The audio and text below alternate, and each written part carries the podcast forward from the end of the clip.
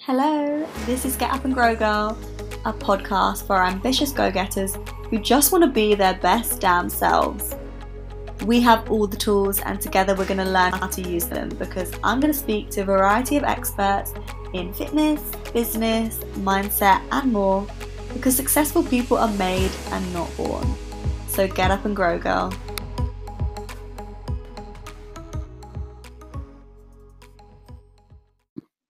So I'm very excited because I actually got a listener question in, which I'm going to be honest, I didn't know was a thing, but apparently it is. So I had a message from Miles, and I'm just going to play that for you now, and then I can get on and answer it.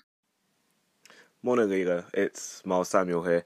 Just wanted to say that you're doing a fantastic job. Really, really proud of how you started your podcast. Um, great st- couple of episodes, and yeah. Um, quick question that I would love to get across to you and your listeners. In terms of uh, retaining a client base, what would you say is the best way in, uh, or the best way to do so? I think that's something that will be really good for your listeners and also help me as well. Thank you. Have a great day.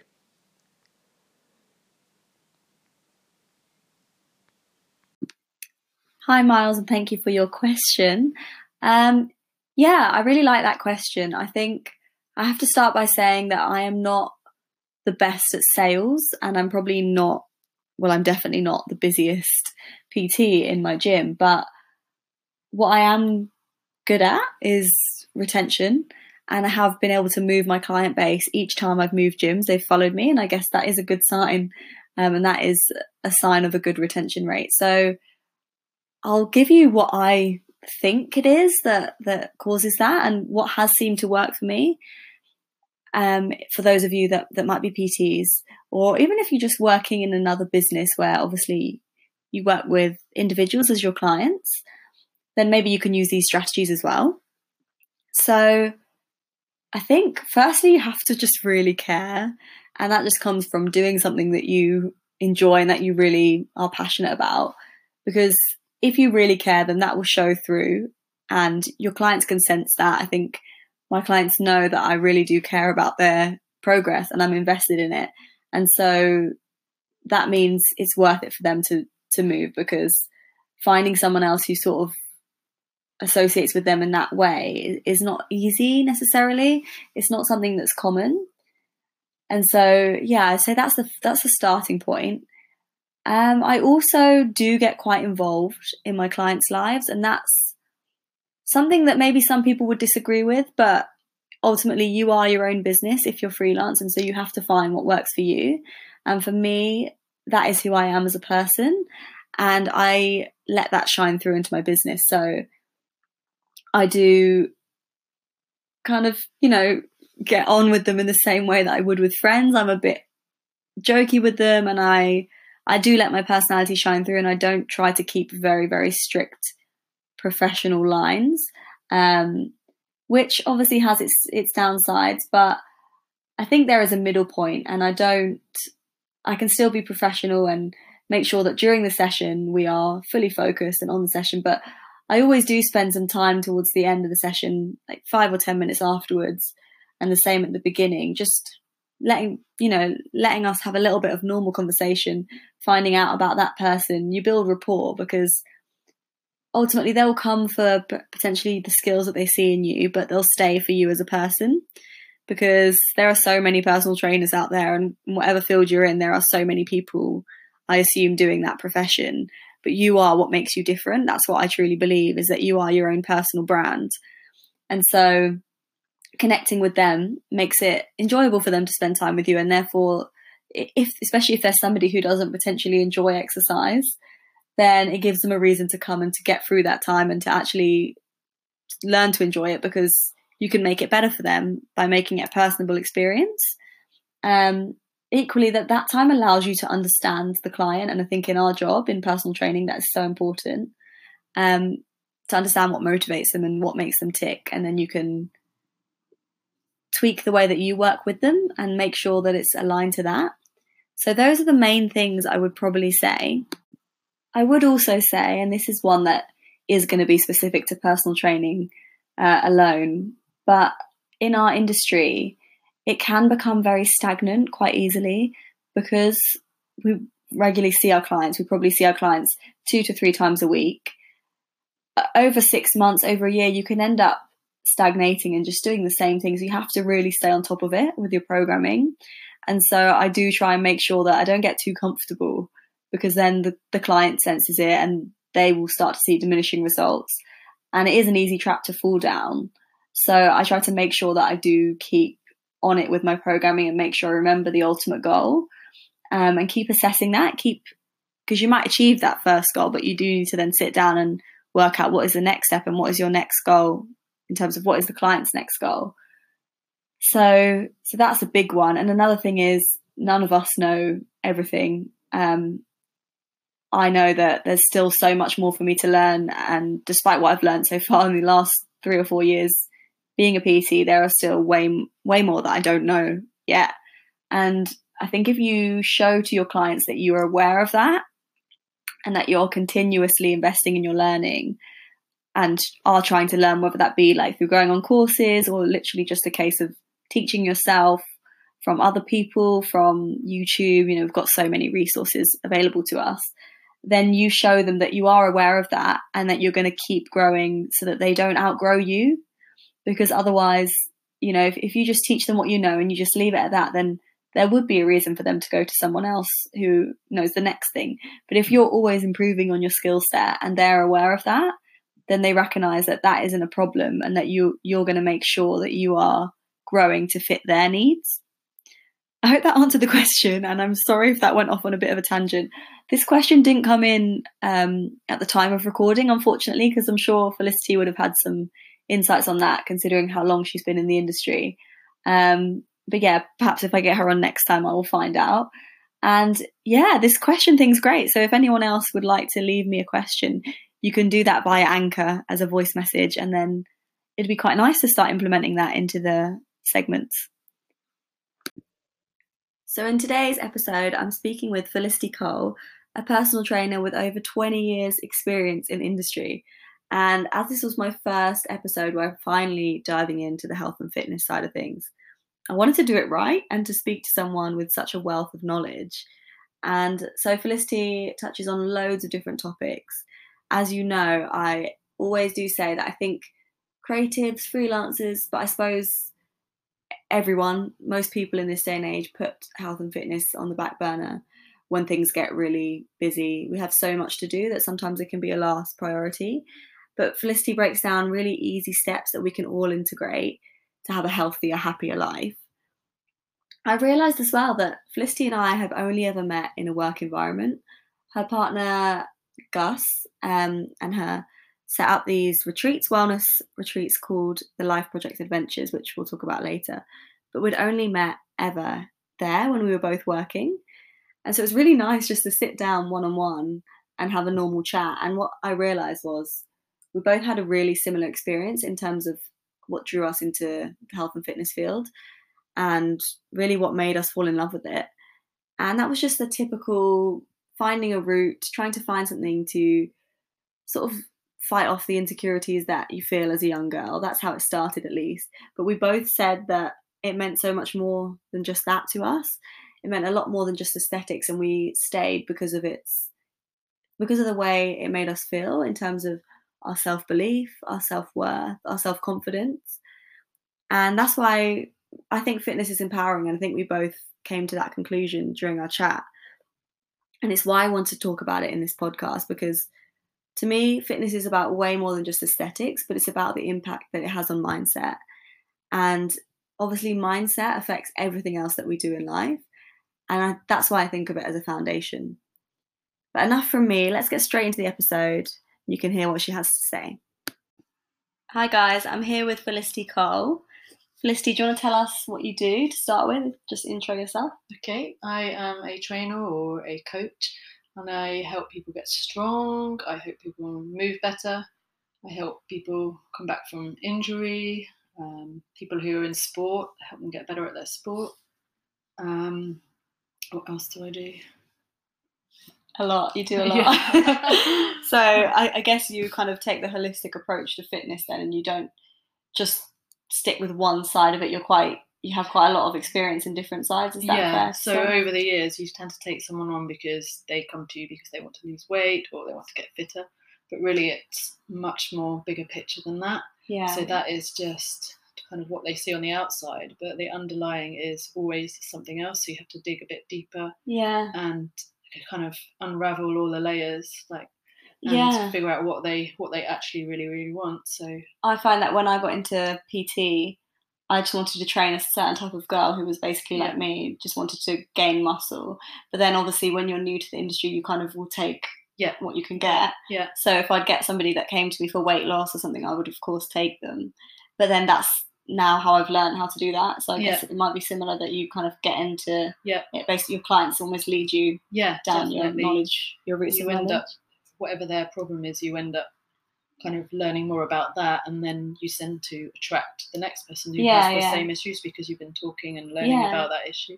so it's not always realise, a just deliberate decision. I no, guess. no, no, and I've tended to attract a lot of the same types of people. So the high achievers, the type A's, the people who want to uh, train really, really hard or train for a specific sport, and um, often they've ended up kind of getting stuck, whether they've got an injury or whether they can't take it any further, they can't get faster or stronger, and I just help them help them see the way. So, how do you, because this is something I'm quite interested in for myself as well, how do you, if a client does have a need, say an injury or something, how do you educate yourself on that? Do you kind of take courses or can you just be resourceful and like teach yourself? So, so I've been in the industry 18 years now, so I've come across quite a lot of injuries, and a lot are very uh, common the that you see the same things come up. So, I've learned through there. I've been on so many different courses to learn more about it.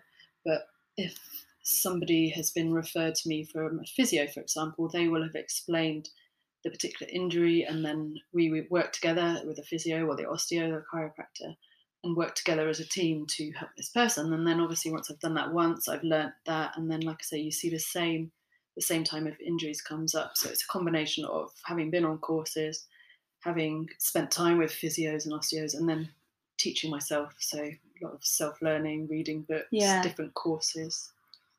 I feel like the best way to learn something is to do it, isn't it? Yeah, so we're lucky with our job, it's very practical. sure. Yeah, you And can go on all the courses, but like having the experience of having gone through that whole process with someone is you can't beat that. Yeah.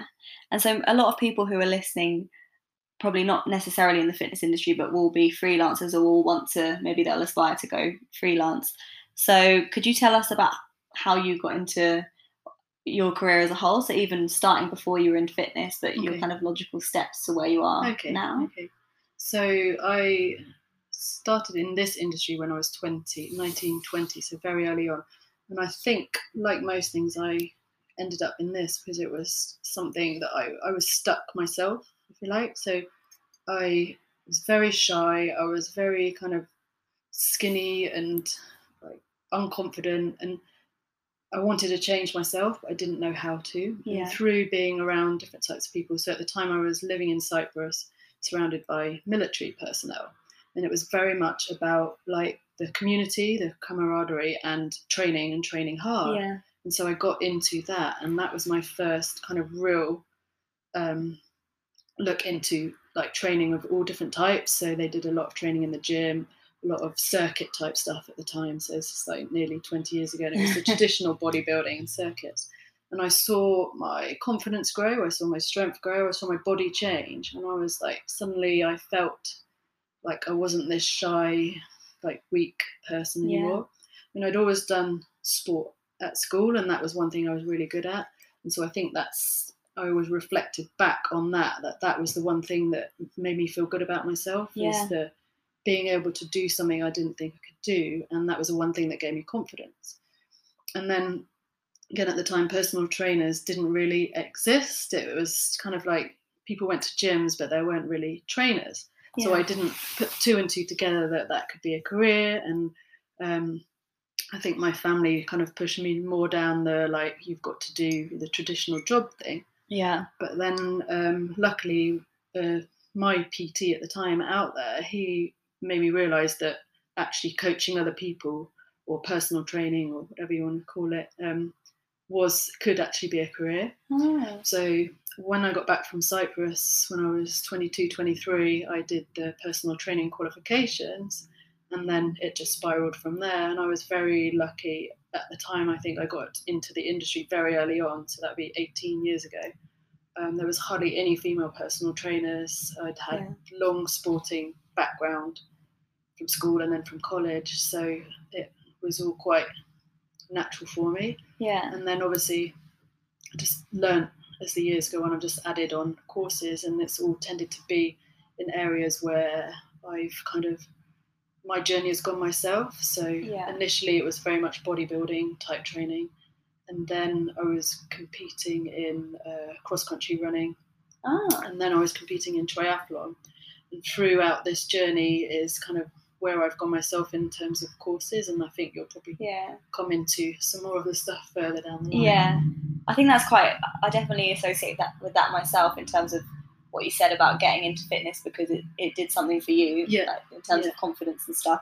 And I think a lot of people who become personal trainers have a similar experience. Yeah, So it's it's probably something that most people would most people would um, associate with in terms of fitness seems to have that effect on people, doesn't it? What, where it just changes Yeah. your confidence and it's kind of like a positive feedback loop, like you said. Yeah. Something about um, you were able to do something that you thought you couldn't do, and, Yeah. and then it, it builds your confidence. completely. And every time you do something that you thought you couldn't do, even I was thinking about it yesterday, like going to a social event Yes. or you don't Yeah, know yeah, yeah. anyone or something Yeah. like that and being able to get through that and network and actually come out and not Yeah. be completely Yeah, awkward Yeah, you feel more confident in yourself exactly.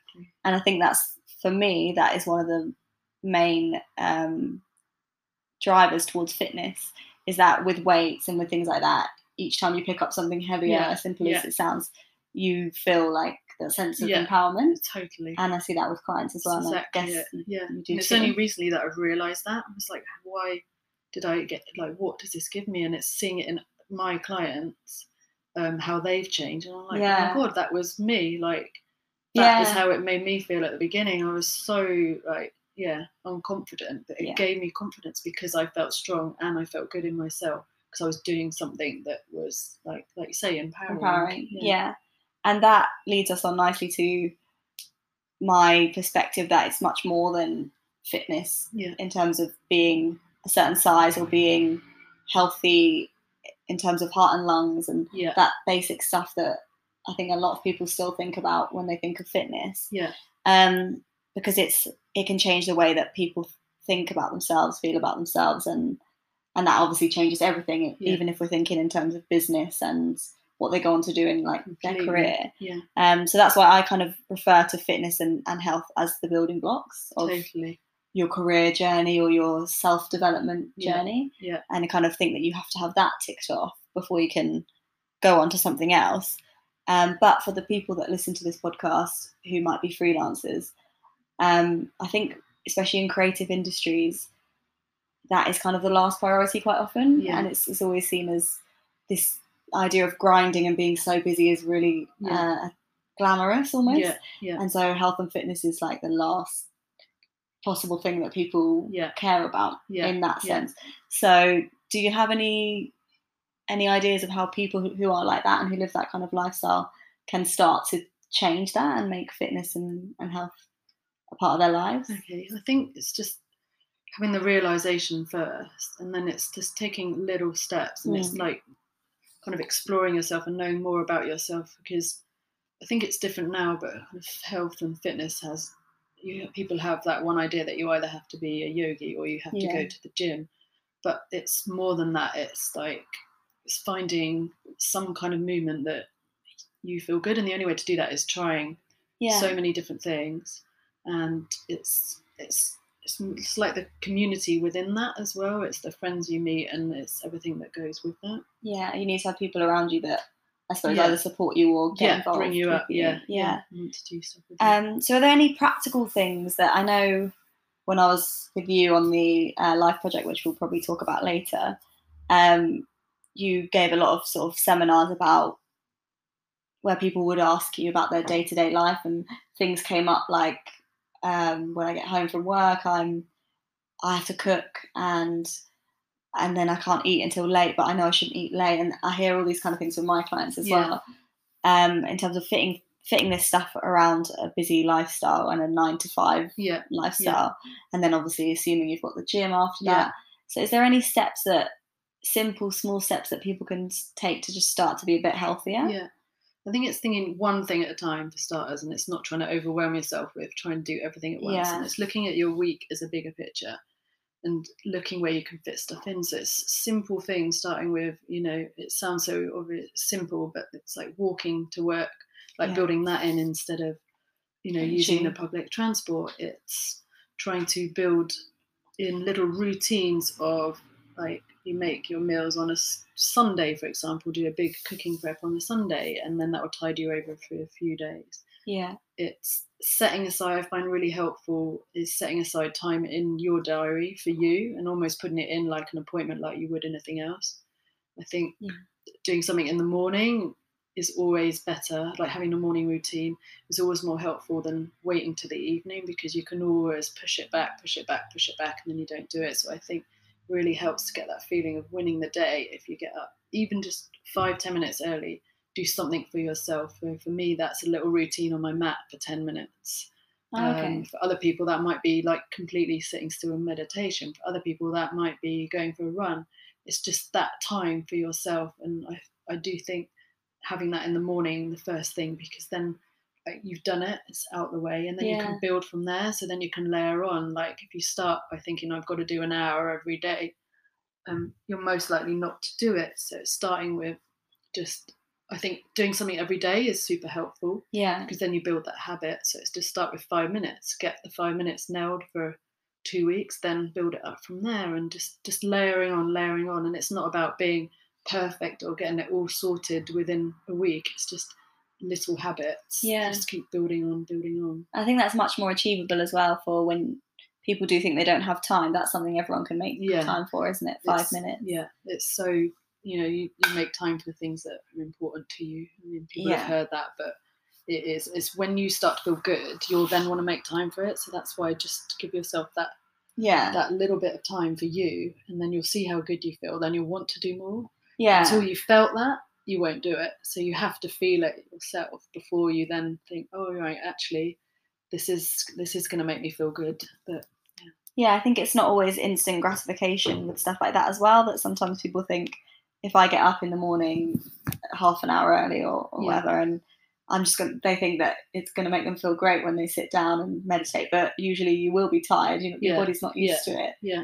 And so it's not going to feel great, but you have to push through that Yeah, first. exactly, Sort of, yeah, so you say maybe a week of doing yeah, something and then yeah, start to and then feel the see what you feel on that. Take it from there. Like I say, for me, sitting in silence isn't right for me right now. But what is is moving, doing a little routine on my mat, Yeah. and then walking to work, and then I've layered that on. And in the future, it might be that you know 20 minutes meditation is going to work but right it's finding what's right for you at that right Yeah. time and knowing that it's always open to be it can be changed like you don't have to stay the Yeah. same like you're going And to we can set our own routines, Yeah, can't we? So it doesn't yeah. have to be like fixed and no that's probably where the negative connotations come from it when people think they have to be boxed in. yeah But actually, you can be fluid with it and choose what you want. exactly And it is it's really interesting to me how quickly um, our bodies can adapt to things and things can Yeah, become a routine. unbelievable yeah Um, because you use the example of walking to work, and I had always got the tube to work,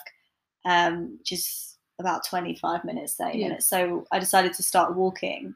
Um, and then it, I eventually made the choice to just completely cut off my travel Yeah. card and just start walking everywhere. And at first, I obviously consider myself to be quite fit, being a personal trainer, but um, and doing weights and all that kind of thing. But just walking, I was feeling like so tired. underrated yeah, walking is the most underrated form of not just fat loss but everything Yeah. it is so underrated it But did it's the make a big simple difference in but terms nobody of fat loss as well. yeah, yeah. it really does It is really really simple. So since and I kind of picked that up on the life project. That's something else Mhm. that it just made me think of something that's something simple that I can Yeah, do myself. yeah. And so now I'll pass that on to clients, um, and I, t- I try and tell them to do the same thing. But my body was was tired, and my things like my hip flexors were hurting, and things I would never expect to Yeah, from just you walking. just don't do it anymore Yeah. like, yeah And that went on for about a week or two, and I I would always feel if I'd have a 6 a.m. start, I would think there's no way I'm walking Yeah, at this time. And but now, just this morning, I was going with Ben actually, and he felt bad for me. And he's like, Yeah. "I'm just going to buy you a train ticket, and we'll go together." And I was like, "No, no, I like my Yeah, morning walk." yeah, it it's now my becomes that like your time, Yeah. doesn't it? Yeah. So I think sometimes even the things you think you you really won't like, you have to give Yeah, it a try. yeah, give it a try. um, because I mean, I'm not a morning person, but if I can enjoy it, yeah, exactly. 5 you a.m. can change. Yeah, you can think that you're not a morning person, but eventually it might be like, no, actually, like, yeah, yeah. I think if you do something enough as well, you kind of do grow to like Yeah. it a lot of the time. Um, so I know you spend a lot of time on understanding sleep, hmm and I think this is something that I try and highlight as well with the whole um, point about being creative. And yeah, again, creatives sometimes have this glamorous thing, or it's made out to be glamorous, where we say, "Oh, I was up all night Yeah. thinking about that idea," or, or yeah. "I was up all night writing this or making this edit," and and it is almost like if you stayed up all night, the work must be better. yeah, Which, in actual fact, if we look at the science, it, it can't be because Yeah. you're sleep deprived, so your Yeah. brain isn't functioning properly. Yeah. So Yeah. it can't be your best work. But is there? Could you maybe explain first of all why why sleep is so important okay. for people who might not know? the sleep is basically your master regulator of everything um, and the point you said about you know the creatives it's not just that industry it's like everyone have that like i notice it in all my clients from all different types of background it's almost like you have to work harder or sleep less Yeah. or and, and i've been through that myself in that when i was competing in the triathlon and working the full-time job it's like it's almost like how much can you actually fit in? And like with triathlon because you've got the three disciplines yeah, you've got that and then the clients on top. And i was sleeping about five hours a night feeling okay initially. And i was like yes you know and had that same thing of like i'm nailing this. I don't need the Yeah. sleep. I can train more. But eventually it does catch up with you. Um, so it can be everything from like your brain function and just not feeling as sharp. It can be affect your digestive system it can cause lead on to you know all sorts of different conditions because you're not sleeping so this uh, your appetite regulation Oh, so Oh, sleep yeah. literally affects everything in some way yeah, um, so super super important for everything yeah. And is that to do with the hormone levels or something to do with the way? Because I know that everyone talks about cortisol and how that is elevated if you're honest in i a stress don't know the science as much as as, as that Yeah, However, it's it's not just the time you're asleep; it's the quality of the sleep that you're getting. oh, okay. So that's why it's a bit. I think there's a some people say you know you only need six hours, some people seven, up to nine. But it's the the sleep cycles, the REM cycles that you go through. yeah, So it's are you actually in deep sleep when you're asleep? So that's why it's so important that about the quality of your sleep. okay, So are you actually getting in that really, really deep sleep? Are you dreaming? Um, Yeah. There was this point. There was a long stage where I was like, I don't even remember having a dream. It was so not. And you wake up and you think, well, I've been in bed for all this time, but you're not actually in that deep sleep. So it's trying to get the kind of uh, like little rituals and routines to try and ensure you are getting Yeah. that quality sleep. So in so in theory, even getting something like eight hours of light sleep would not be as good as maybe six or five hours possibly possibly yes. sleep, and i think the research is varied on how much you need. And i think uh, like everything it's a completely in, individual thing. Um, however i think most people could work to getting more sleep. And certainly the clients i've had who've got more sleep are definitely leaner more productive um, all of the things that we want to be yeah, um, but it's the, ironically it's the first thing that we cut off time from yeah, so if we haven't got time, it's sleep is the first thing to go rather than anything else. But then sleep is probably the thing that's going to get us to our goals yeah. faster than Definitely. anything else. I think it's a missing piece that a lot of Yeah. people don't consider, isn't it? And the other thing with sleep is, I think, even if you do set that time aside that you're going to get into bed at a certain time, quite often I, I find that what we do in our life can inhibit the way that we can sleep. Totally. And so, for example, recently I've really noticed it that if I'm on my laptop or my phone, I, I can feel the I can feel myself sort of becoming on edge or a bit Yeah, alert yeah, before yeah. bed, and I don't feel that same like heavy eyelid Yeah. feel. Yeah. Um, so I know there's a lot of research out about there uh, out about that um, in terms of how we shouldn't be Yeah. near the the blue Yeah. lights and stuff um, before bed. But maybe do you have some other tips in terms of setting a good Yeah. tone for your body? Yeah. So we're all on like a circadian rhythm. So ideally, we kind of want to arise with the sun and then go to bed with the sun. But where we live is obviously that's not I'd always ideal with the times that the sun Yeah. rises and sunsets. However, the things you can do to help you sleep better are starting in the morning. You want to try and get outside and get some morning light on your skin to kind of wake you up. So especially if you are a person that does struggle to get up in the morning, that morning light will will wake you up, will stimulate Ah. you. Whereas most people go straight from house, maybe onto public transport, hardly see daylight, straight into the office, and then Mm. you're already like not setting yourself up for the day. So beginning of Ah. the day, get that morning light. So that's why first thing in the morning. Yeah, that's why a morning Yeah. walk is going to be brilliant because you've got the the daylight, the sun on your skin. Hopefully, the sun on the skin. Yeah. And then in the evening, it's for sure it's setting sort of rules for yourself. So if you are using a laptop, iPad, phone, whatever in the evening, you want to try and maybe cut the time back to say 9 p.m. and make a rule there. If you do use it, just stop some of the kind of the blue light. You can get blue blocking glasses, uh, so look like normal glasses, but you can buy Oh. them on Amazon and they just uh, block the blue rays. Or you can Uh, use an ah. app called F Lux to change the change the screen yeah. so it changes the colors on the screen so that does help but i think just having strict rules with yourself so that you're not um, using it right up to bedtime because it will stimulate you it Yeah. will wake you up I think it's a really bad habit, which I, I do still do sometimes, and I've try I'm trying to catch myself on it a bit more now. But is end up replying to a message to a client or something Yeah. before bed, and then before you know it, you're in bed scrolling yeah yeah on Instagram, and that's just you can feel. yeah, well that's that the next thing. If it's possible always plug your phone in or whatever your other equipment outside of the bedroom and you can hear the alarm. You put the alarm on Oh, that's- that was gonna be my it. that's everyone's thing. I won't hear the alarm. Or get a different alarm clock so i use a Lumie one. Lumie alarm clock which is brilliant if you do Ah. struggle in the morning so a Lumie or similar one so as you set the alarm time and then it slowly gets brighter and brighter like the sunrise so you're actually Oh, it has a waking up to the light yeah so it's like a light bulb Oh, that yeah. slowly comes on and that's it the Lumie has been a lifesaver in the winter um, And does it have a we get up sound as well? Or you can put the sound on as well, so you can get funny things like um, birds chirping or jungle noises or whatever you want, sea noises, rather than the rather than like the horrible, yeah. yeah, like sirens type noise.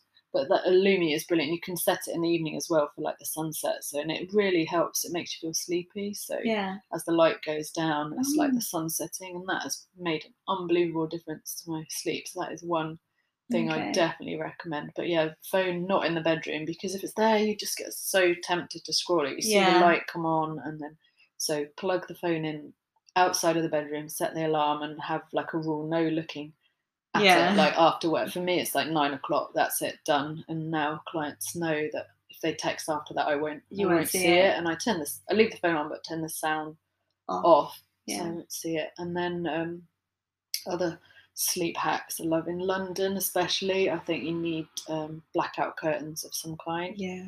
I Um, really need those. It's just you've got to try and block out any lights, even like little LED lights. You've got to try and block out those. It's amazing how much even that little bit of light will Yeah, I've got a USB, one of those plug sockets that has a U- USB things coming out of it, and it's got a blue light to, to show that it's Oh, yeah, on yeah. right next to my bed. And yeah, only recently have I been reading more about this stuff and listening to it on podcasts, and have realised, and now, and I've started putting a pillow or something Yeah, over it, honestly, yeah. and now if it if I if it falls off in the night or something, it wakes me yeah, and I can see it. it's amazing how yeah, distracting it is. you become yeah. so sensitive to yeah, it. you, so that's the only thing. You do become really hypersensitive to light, but the the upside is you sleep. You do sleep better. Like Yeah. you really do sleep better. But then, do you find that it okay to wake? I suppose if you've got the alarm clock, maybe that's The the the Lumie light alarm clock certainly helps, and definitely for sure. I luckily, well, luckily for me, I am a morning person. However, Mm. like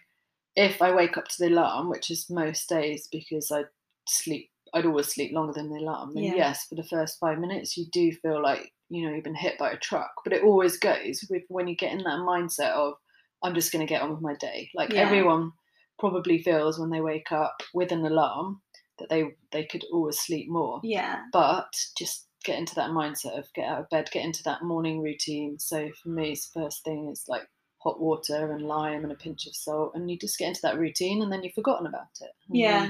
It's so on with your true. The, the steps from my bedroom to the bathroom are just like the hardest steps of the Yeah, day. yeah. And then once I've brushed my teeth, I always feel really way more yeah, positive. it's all little rituals So- that so work for you. And I take my HRV in the morning, which is heart rate variability, and just doing that because you have to have a minute of just focusing on your breath, and you take your heart rate.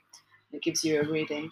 Just that minute of like just calm breathing that really helps me as well. So it's just a minute of focusing on the breath, get my reading for the day, and then carry on with the rest of the morning routine. That that really really helps. And you said like hot water and lime. Yeah. Is that just something that you like, or is there some sort of benefit from that? I think obviously when you've been asleep for a long time, you are dehydrated. Yeah. So for me, it's getting that warm, warm hot water in, and um, the the lime and the salt just help to hydrate, but also helps me feel like just clean or feels like I can go be empty in the morning. Yeah. And then it's just that hydration before anything else. But other people like different things, maybe lemon or maybe apple cider vinegar. And Oh yeah. they're all yeah not so nice. Um, okay, so so maybe to summarize, in terms of someone someone trying to improve their sleep, it's the blue lights. Yeah, so blue block the blue lights. Um, have nighttime routines. So Yeah. have strict rules when you're going to turn things off. No electronics in the bedroom. Yeah. Um, to sleep better, I would. Prefer, so they say that 17 degrees is the optimum, I think, temperature to sleep in. So obviously in the, the summer in London, that's been quite hot. Yeah. Um, so it's better to have the window open and have lots of layers, lots of duvet, blanket, whatever you have, Yeah. rather than have the window shut and it's It stuffy. all gets yeah. Um, so it's the environment, the sleep environment. So we talked about the blackout curtains. If no blackout curtains, an eye mask or earplugs if you're somewhere noisy. Yeah. So it's setting up the routine to try and get that optimum sleep. And then we talked about starting the day right to help you sleep better in the evening. So if you get outside in the morning, if you move in the day, you need to get that movement so that you do feel sleepy. Yeah. And then it's the rituals before you go to bed. So for me, it's like writing down the to-do list the Get night out of your before, so I'm not laid in bed thinking, right, what program do I have to do? Yeah. What client do I have to book in? So it's trying to make that list before, and then it's almost like you've cleared your mind Yeah. before you go to bed. And I like to have the feeling of the bedroom is like that is for sleeping, so you don't take electronics in there. You when you're in there, that's like your space. You switch off from Yeah. thinking about work or what you've got to do. Yeah. I think a lot of my friends and I have done it once or twice myself, but I never do it anymore. is to sit in bed on Yeah. the laptops during, even Yeah. not not necessarily in the evening, but in the day doing. That's Yeah. where they, freelancers do their work. Yeah, yeah, yeah. like that's the best thing about being freelance is I can do my work in my bed. Yeah. Personally, it doesn't work for me at all. I can't do anything productive. I can sit there with it, Yeah. but I won't do anything Yeah, productive. yeah, yeah. But that's probably not a very good habit, is it? To Yeah, I'd say everything as- comes down to environment. I mean, why do we now have those like WeWork places where Yeah. people go to? Because you're in that environment that is conducive to hard work and like everyone else Yeah. is working around you. So environment is key. So not only for the sleep, but everything. So I do like to have specific. This is this is your area to sleep Yeah. and make it like set up to sleep really really well because then it affects like we said it affects everything else. because we are creatures of habit, aren't Yeah, we? So yeah. totally, totally. And there is there is one that I tend to advise clients about, but I'm not sure if it's something that you think is very important or not, which is to finish eating early. Do you think that's quite important as well? To Again, um, I'd say it depends on the person. Depends on um, what you've eaten. So I wouldn't eat a particularly heavy meal and then go straight to bed. I would Yeah. ideally like to have two hours after that. okay, Um, it depends. Um, so say like the person was particularly trying to put on weight, like good weight, muscle weight, then they would probably need to have their last meal quite close to bed yeah, if they were an athlete that was training really, really early in the next morning, then maybe they would need their last meal a bit later to fuel up in the morning. So it always is an individual thing. But yes, generally, you don't want to go to bed on a full, Full stomach. stomach. It's just you're not going to sleep as well. Yeah. Okay, so I think we've covered sleep pretty Yeah, pretty yeah, well. We've yeah. gone into sleep a lot. So maybe I know that you that breathing is another topic that you Yeah. know a lot about and I don't really know anything about it. So maybe we can start from scratch on that and in and then we can go into how we can use it Okay. and yeah. application stuff as well. Okay. So. Yeah, breathing is a huge topic, so it's kind of like where to start. But I'll start kind of like everything else in that it came from from an experience of mine, like why I started focusing on the breath.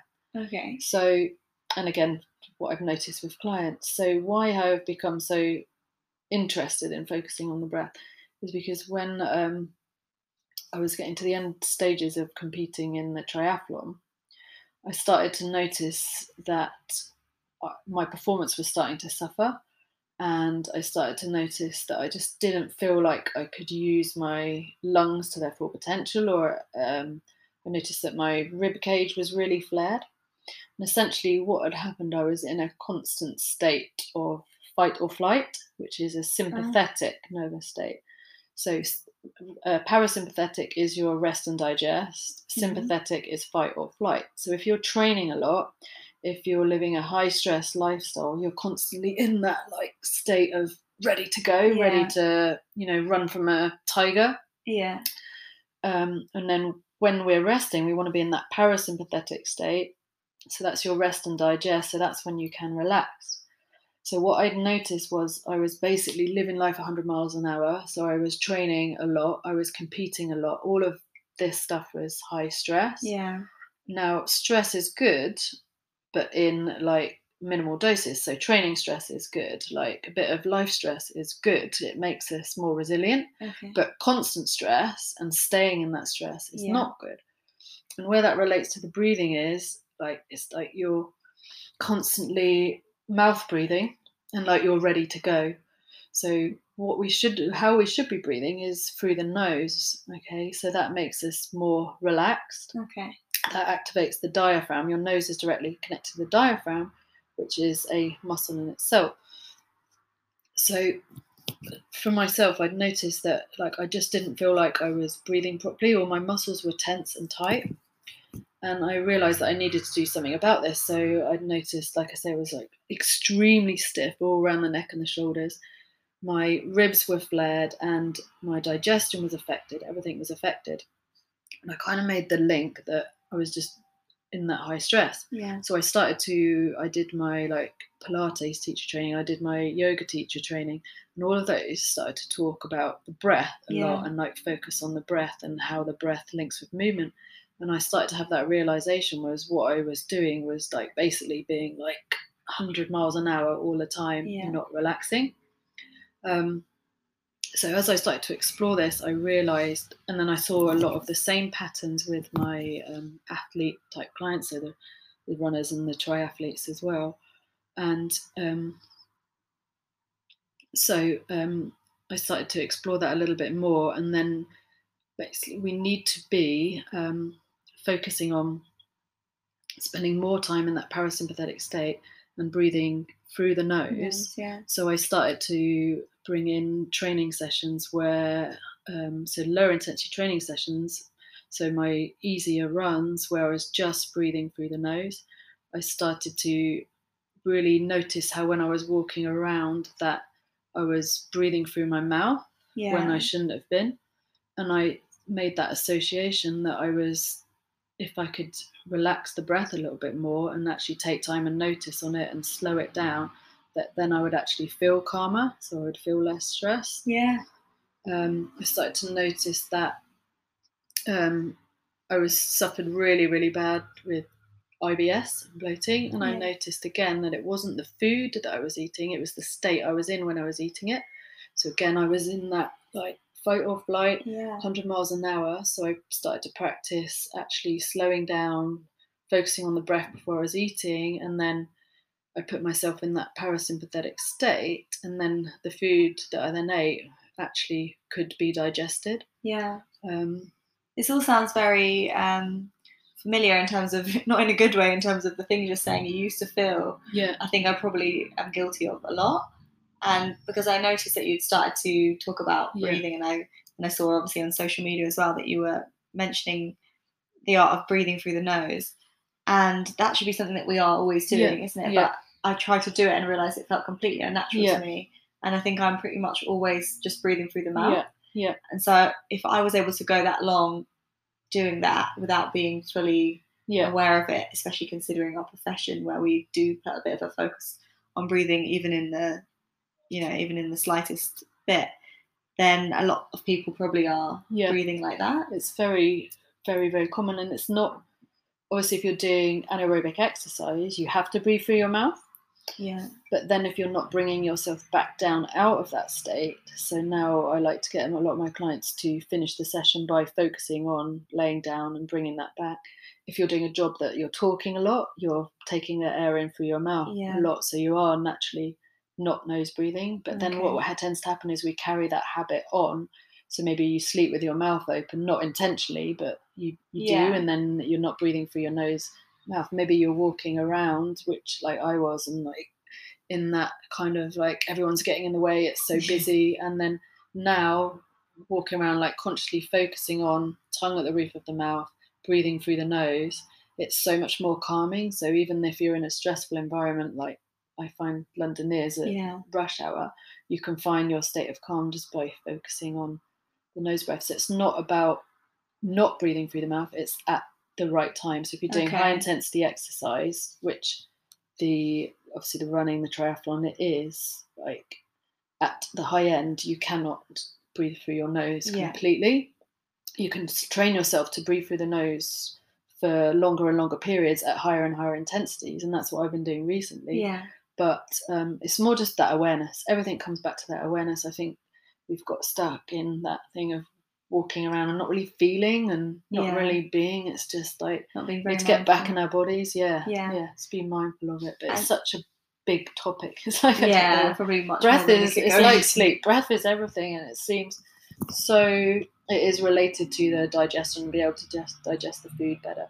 It is related to fat loss, but it's it's so far it's so hard to see that because it's not obvious. That Yeah. it's, It's a not something that, complex you're, topic. that you yeah, kind of see happening, is it? yeah, It's just it's like yeah, Um, but what I like is because I, the whole time you were saying this, I was thinking, oh my god, I really need to work on this. But how do I even do that? And then you said put the tongue to the roof of the mouth, Hmm. and I, I tried that whilst yeah, you were yeah, talking, yeah. and that makes a lot of sense. So for anyone listening, I think that's an easy takeaway because Yeah. I think because breathing is something so Well, it subconscious. should be sub- subconscious, Yeah. isn't it? It's like It should you have be. to think about But it. then I, if you tell me to, I was doing a yoga class yesterday. Yeah. I've only done two in my life, and they were both in like the last two Yeah. weeks. And I'm not, I'm not really a very breath is the yoga-ish- hardest Yeah, thing. Yeah, it's the most important thing. But most people focus on the asanas or the, the Yeah. poses, but it's so that's the breath is the first bit. And and I couldn't, I just couldn't get it. Yeah. I, I couldn't. I was doing the moves, but when they were saying to breathe in here and breathe out, that I couldn't. I just couldn't do you get know it. It will eventually Yeah. you'll get it. You'll feel like a steam train at the first, and you're like you can't keep up with the breaths, Yeah. and the breath and the movement don't work. because I find it hard to do it consciously. I Yeah. think because we're so used to just Yeah, thinking about it. Yeah, So maybe is that something? Because I'm gonna next ask you how the average person can start to integrate in. that because Yeah.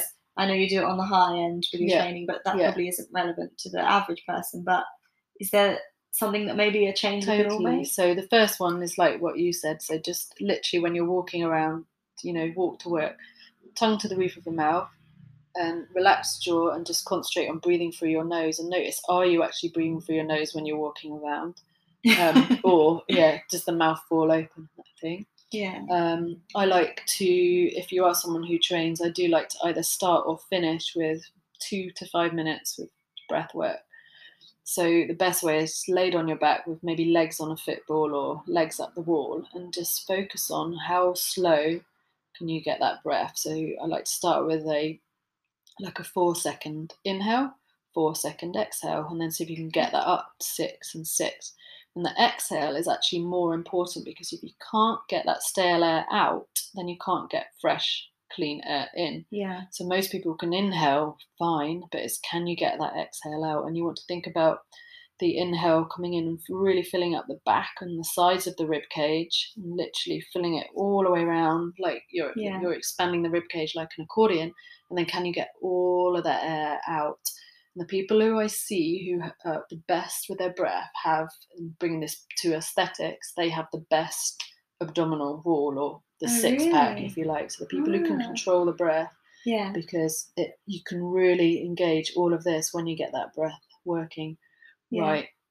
So yeah, so beginning and then beginning or end of the session, just focus on seeing you can nose breathe, lay down. I find best and just focus on making those inhales and exhales long and smooth. Um, morning routines, I do like to do that as well. So literally, even just something simple as five really long breaths. Again, the same. There's so many, and if you have done yoga, you'll be aware of lots of different uh, breath techniques that you can use in there. So um, you can use those kind of things, or literally just simple focusing on the inhale, count it, focus on the exhale, because then it brings your mind into the moment as well. Okay. Um, so I like that. And then um, other times you can use it are before meals. I just think it's really important to bring yourself into that parasympathetic state again. So it's just uh, focus on the breath again. Just count like five breaths. Bring yourself And into so if- that. is that because if you're in a relaxed, if you're in a stress state when you're eating, you're not going to be able to digest? Exactly that. And Yeah. The So- breathing calms you down. Yeah, if we're in a fight or flight state, if you're not in a relaxed state, the blood is in your muscles, it's not in your digestive system. Uh, when you're uh, in that parasympathetic state, your body can digest the food, and it's something so simple, but that makes such a big difference. So most people eat maybe at the desk, not consciously, say, eat yeah. while they're uh, watching something on the TV Yeah. or eat while they're scrolling on their phone. You really, it's makes such a big difference. And I know from working with different clients that digestive issues are huge, especially in women. Women, Yeah. unfortunately, suffer more than men. Um, and just focusing on the breath and relaxing Mm. before you do that. So you've got different times then, and just generally becoming more mindful with it. For me, Yeah. um, my meditation is more like breath work, whereas for some people they might be able to sit silence. But I find focusing on the breath has been brilliant. Maybe before bed, like laid in bed, if you struggle to sleep, just box breathing is quite nice. So box breathing is you'd inhale for say four seconds, Yeah. hold the inhale in for four seconds, Okay. exhale for four seconds, and then hold the exhale out for four seconds. So you're Ah. retaining the exhale and then retaining the inhale or Yeah. holding the. And is that something out. specifically before bed or just So it'd be- yeah, it's quite Yeah. good before bed because it's really relaxing. Yeah. okay, and just slows everything down. But again, it's finding these little things that work for you. Yeah. So it's noticing habits and patterns. So for me, I tended to finish a workout, rush off straight away, go, Yeah. and I'm not, you know, bringing Winding yourself down. back down. So it's the it's the after that's as it, you're going to get better results from your training, from what you do afterwards, as well as what you're doing in the session. Yeah. So it's like the whole thing with nutrition as well. So it's making sure you bring yourself back to that parasympathetic state after you've trained. So training is sympathetic. Yeah. So you want to bring yourself back to that parasympathetic state and relax down. So it's how quickly can you recover? Because then basically you're good to go again. Yeah. Um, and then yeah, so I find adding general day to day walking around with the breath work, but then add it in where where it's going to help you most. So this is just about spending some time being more conscious of it. Yeah, and, And then the rest of the be. time it will then become subconscious. Yeah. So, So um, should we actually be breathing nasally yeah, all the time? most of the time. Most of the time, apart from Yeah. like you said. yeah, so obviously when you're talking, like it's not. But Yeah. most of the time we should have our mouths closed, tongue on the roof of the mouth. That's what shapes the, whole jaw. And I've Okay. noticed actually since focusing on it, my face shape has changed completely. Really? Hmm. How? Because I was constantly mouth breathing all of the time, but now these muscles have come up and it's almost filled up through here. Through so I'm actually using these muscles through here. So Yeah. rather than a like a narrow sunken in face, it almost fills you up So it sort there. of plumps up the face. Yeah. Yeah. Wow. Tell that to the people who want to have Yeah. a facelift. Yeah. Um, so all of this stuff that we've spoke about so far, I guess it's all a lot of it comes down to being taking time a bit more and yeah. and giving time to certain things and doing things a bit slower and not Mm. rushing through everything. So, do you see a conflict then? Because I know a lot of people will, I'll hear it from clients and I'll try and show other ways of looking at it. But Mm. do you feel that there is a conflict between striving for optimum health and then striving for, you know, big career goals and that kind of thing? I think people perceive that there is a conflict, but I think when you focus on your health, the success will follow. Yeah. Unfortunately, often, and this is it's kind of what makes us grow anyway. Unfortunately, we usually have to have something go wrong, if you like, for us to realise this. Yeah. um, which isn't necessarily a bad thing because you learn the most from like all the mistakes you make or the difficult situations. Yeah. Exactly. So no, but I do believe like if you focus on your health, the success will follow, and that's it's kind of everything from when you're strong and healthy, you feel so good that you almost project that kind of aura of success. It's Yeah. the way you walk, the way you carry yourself, the when you feel good, you just feel that you feel more confident to Yeah. walk in a room. So, and you feel like you've given yourself something by focusing on yourself.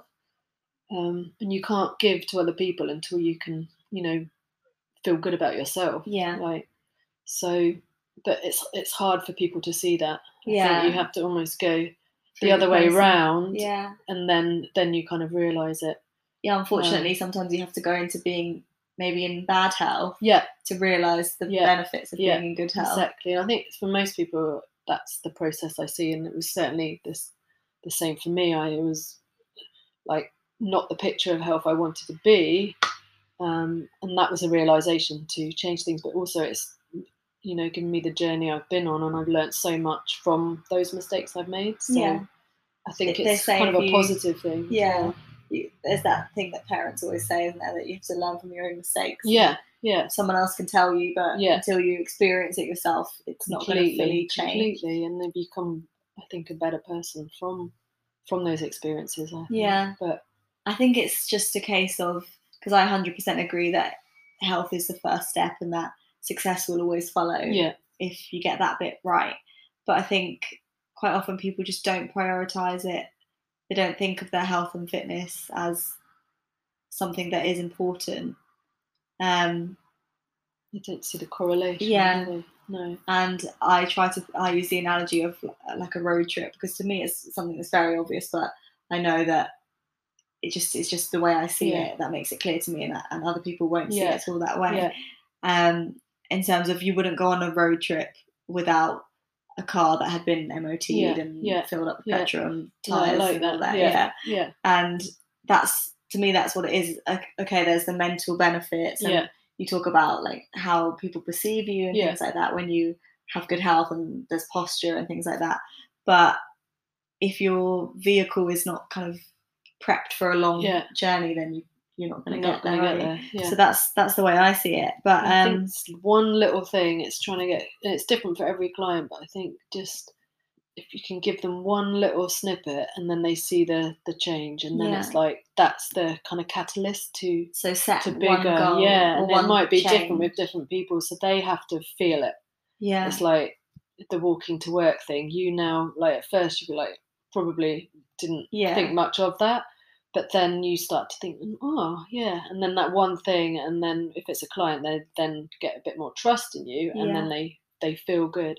So it's yeah, the little the Yeah. little steps, the layering on, That's- and that just makes a lot of then it builds to thinking, oh, actually, my health health would and see good. it for themselves yeah, yeah got got to see it for yourself, haven't you? Otherwise, you don't do it. It's like parents Yeah. telling you stuff, whatever, and but then when you've done it for yourself, like, hmm, then you they were yeah, when yeah. you're usually 10 years yeah, later it's like, why didn't you tell me that oh, I did. Um, so then I kind of, I guess we sort of touched on this in terms of talking about posture and stuff, but Mm-hmm. in today's culture, some of the things threatening our well-being in general would be that desk culture Mm-hmm. um, in terms of its impact on things I know you're interested in, which is mobility, posture, um, and activity level. Um, but then there's also the concept of being to- like constantly stimulated by devices and Yeah, technology. Um, which mean that we don't have that nine to five that I mentioned. It's not really a nine to five, it's kind of Yeah. all day we're on. Yeah. Um, so do you have any thoughts on how we can alleviate those those type of issues? I think the first thing is you have to realise that it has become an issue. Um, Yeah. So a lot of people don't realise that. And from what I've noticed, it tends to be a substitute for something else. So maybe not truly doing what they want to do, not follow again stuff you've probably seen me talk about, not following your passion or what your purpose is, or you're not truly, truly happy. And I find that people are attached to other people's lives on the screen in terms of what what you just gone off on a tangent, but no, what no, you that's said, good. like um, like we're attached to like other people's lives on that. So I think it's first the realization that has it become a problem, Mm. and then wanting to change and and like truly looking at yourself and are you happy in what you're doing? Um, because and then like the other stuff, it just kind of spirals from there into just wanting to better yourself and wanting to to do more. Um, in terms Yeah. of the the desk culture, it's kind of funny how that's changed from you know going on about the being sat at a desk all day, and now it's like we're standing, but it's neither or. It's more about just moving more Yeah. in general. It's not sitting is not bad, standing is not bad. It's just lack of stimulus in all types of way. We need to move in yeah. as many different ways as possible, and I remember you saying that when we were away, and that um, stayed with me because yeah, we tend to say, "Oh, don't sit down too long." But if I s- get myself, I don't know what word to use now. If I get into any type of position for too long, Yeah. now I recognise that that's Yeah. not good. Whether Yeah. that be yeah, standing, Standing up or lying or anything like that. So if someone's at work at their desk, then maybe they can just try to move around. yeah, it's that- just the usual things. It's like every sixty minutes, get up and do something. Try and sit in as many different positions as you can. Maybe stand for some of the day. It's like move, just move. Like Yeah. don't overthink it. Just move. Get out, and walk. feels more. natural, I Yeah. well. Yeah. Yeah. So, what are your hopes for your for the future with your business? I guess it's just to try and help as many people as I possibly can, and um, because I see my, I guess my biggest frustration is seeing potential in people, but they don't yet see it, and I almost get frustrated for them that I want to help them so much, and I see like how far they could get and what they can achieve, Yeah. but until they realize it, they're not going to get there. So Yeah.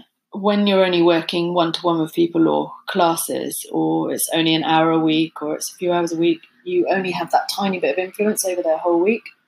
So obviously, as you know, we started the weekend retreats, the week long retreats in Ibiza, and that has been a really good success in the way that how much we've seen we can influence people because we're with them for that whole Yeah. time and then they see how what goes on with other people because the other like-minded people on the retreat they see how it's not just them going through those problems they Yeah. see that everyone goes through those problems and they're kind of in that environment which is really conducive to to change so they can see the habits that they need to change when they get back home so they can implement them so um, to, for the for your question i guess i just want to help I just want to help more people, so I want the retreats to grow Yeah. more to be able to help more people. Yeah. Um, because that's that's what I really really enjoy doing. Yeah. Um, I do prefer being in person with people. I guess I could grow the business otherwise, but at the moment that is that is my passion. I just want to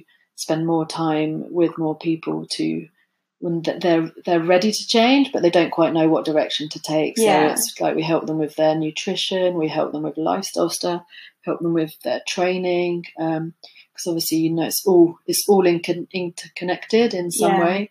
Um, but for us, having the reason we love doing the retreats as well is that community thing as well, because you've got everyone together Yeah. and you're in it together. You're supporting each other, and you don't feel like you're going through it alone. yeah. And one of the biggest things is seeing the friendships when people get back home. That's that's like absolutely brilliant, and how we love it. How those Yeah. people are now then training together and they're helping each other. So it makes so- it part of their lifestyle, even Yeah. when they're not around. Yeah, them, so it? it's almost like you're spreading through different people's networks because they then like help their friends from Yeah. what they've learned from us, and that that's how I want the business to grow. Really, is just Yeah. help more people through having influence on some people that they can then help other people through what they've learned. Yeah, and I guess the retreats enable that because when we when you're with a client one on one, you Yeah. influence that one person who can Yeah. maybe influence one other. But when you've got that Yeah, fifteen people around you, Yeah. and you can influence each of those who might go on and influence another. yeah, and then they speak to or- other people. yeah, and yeah, it's just like that hour. It's sometimes so frustrating because some people train an hour a week, some people four, some people once every six months, yeah, and it's just not long enough to get that grip on that person because you don't see what they do outside of the gym, and they can tell you, or you don't see what they're quite eating. But yeah, it's just being able to get them for that length of time, whether it be the weekend one that we did or the week long, is just like it's brilliant because then you can start to make real change yeah. in people. And for people who don't know what the Life Project is, so it's a retreat that started in Ibiza. Yeah, so then- um, there. So the main the main one that we do is a week long retreat or holiday in Ibiza, um, and it's a mix. Each day is a mix of different training stimulus. It's really really high quality food, obviously cooked by the lovely Ben, who um, and uh, my partner Gus, he's a nutritional therapist, so we have that aspect of like the food is right for each individual person. Yeah, um, because it's really important to find out what works for your body and Yeah. like people like to maybe think that a certain diet is right for them but it might not be. So we help people discover what is right for them so we look at that side of things. Yeah, and then we have some evening seminars where we talk about popular topics. So often the fat loss, the sleep, what training should they be doing, what's right for them, and just answering a lot of questions that people get stuck on or popular yeah, myths that people hear that they're not really sure what's right. So we help uncover that. And then we do a lot of activities as well. So things like the stand up paddleboarding, uh, Oh, yeah, some fun, fun stuff, stuff. like the capoeira. Um, we go on long hikes. Uh, we go to the beach, and it's just we know Ibiza quite well, which is why we do the retreats there. And we just feel it's a really, really good environment um, for change because a lot of it is the environment. You've got to take people out of what they're used to so they can Yeah. see it. Like until you get people out of like Normal London routines life or the normal routine, they don't they don't see it. And Yeah. yeah, another reason Ibiza it's easy to get to. Um, we've got an amazing villa that we use there, which is is got everything there that we need. So we've got that amazing yoga shala and all the outdoor training area. yeah. Um, yeah, it's just a, a really really good space, huge everything, space. It's got everything you need there. So yeah, that's somewhere we found. In Yeah. the future, we want to expand to other places, and like I say, we did Ah. the weekend one recently, which went really well. So we're going to do some weekend ones for people who might not be able to do a full week. week. And then we've also started doing day day events as well. So they're more like a social thing, but with the opportunity to um, for us to answer a lot of people's nutrition and training questions. So there'll be a theme of each event, but we'll go deeper into like the popular topics of the time. But it's Yeah. also that opportunity for people who've been on the retreats to um, catch up with people who are on the retreats before, but also for people who are thinking about it, so they can come and meet people and, and just the- see what we're all about. Yeah, Yeah. and just just getting because we find that London is huge, but such a lonely place, really. Yeah. And we've become everything's become online, and we chat online, but we don't actually go in person anymore. So yeah, Yeah. we want to combine the social and the education, basically. And are there still any spaces on your? Because I know you go in October. Yeah, so we've got the next retreat is in October, and that's the 20th to the 27th of October, and we have a few spaces left on that one.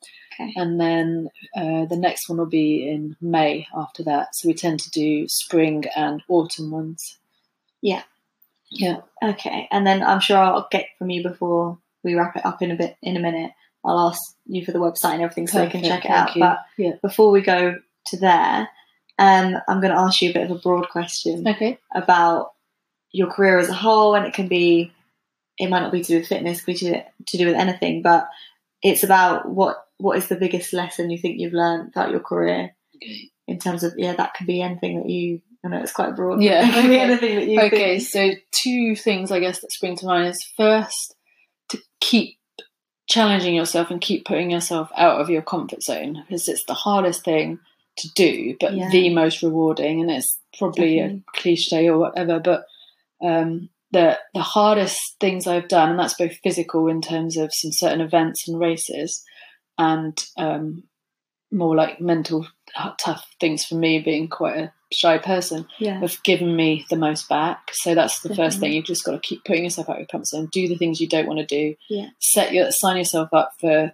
challenges that seem like like no way could I do that, and then realize that you can do it. Enjoy the journey. Yeah. And then that probably the second thing is something something I've always uh, thought important and always done is always have a coach or a mentor in whatever area. So I've had everything from like training coaches to mind coaches when I was competing to always have somebody that you can learn from and, and that can change like I've changed coaches over the years Yeah. but always kind of seek to grow seek to like Yeah. better yourself and learn more. And I think you learn more when you're working with someone who's who's kind of been through it. Yeah. Um, because I've done oh, so many courses, so many courses, and I've got something from all of them. But what I've learned most from is life experiences, so the challenges and other people.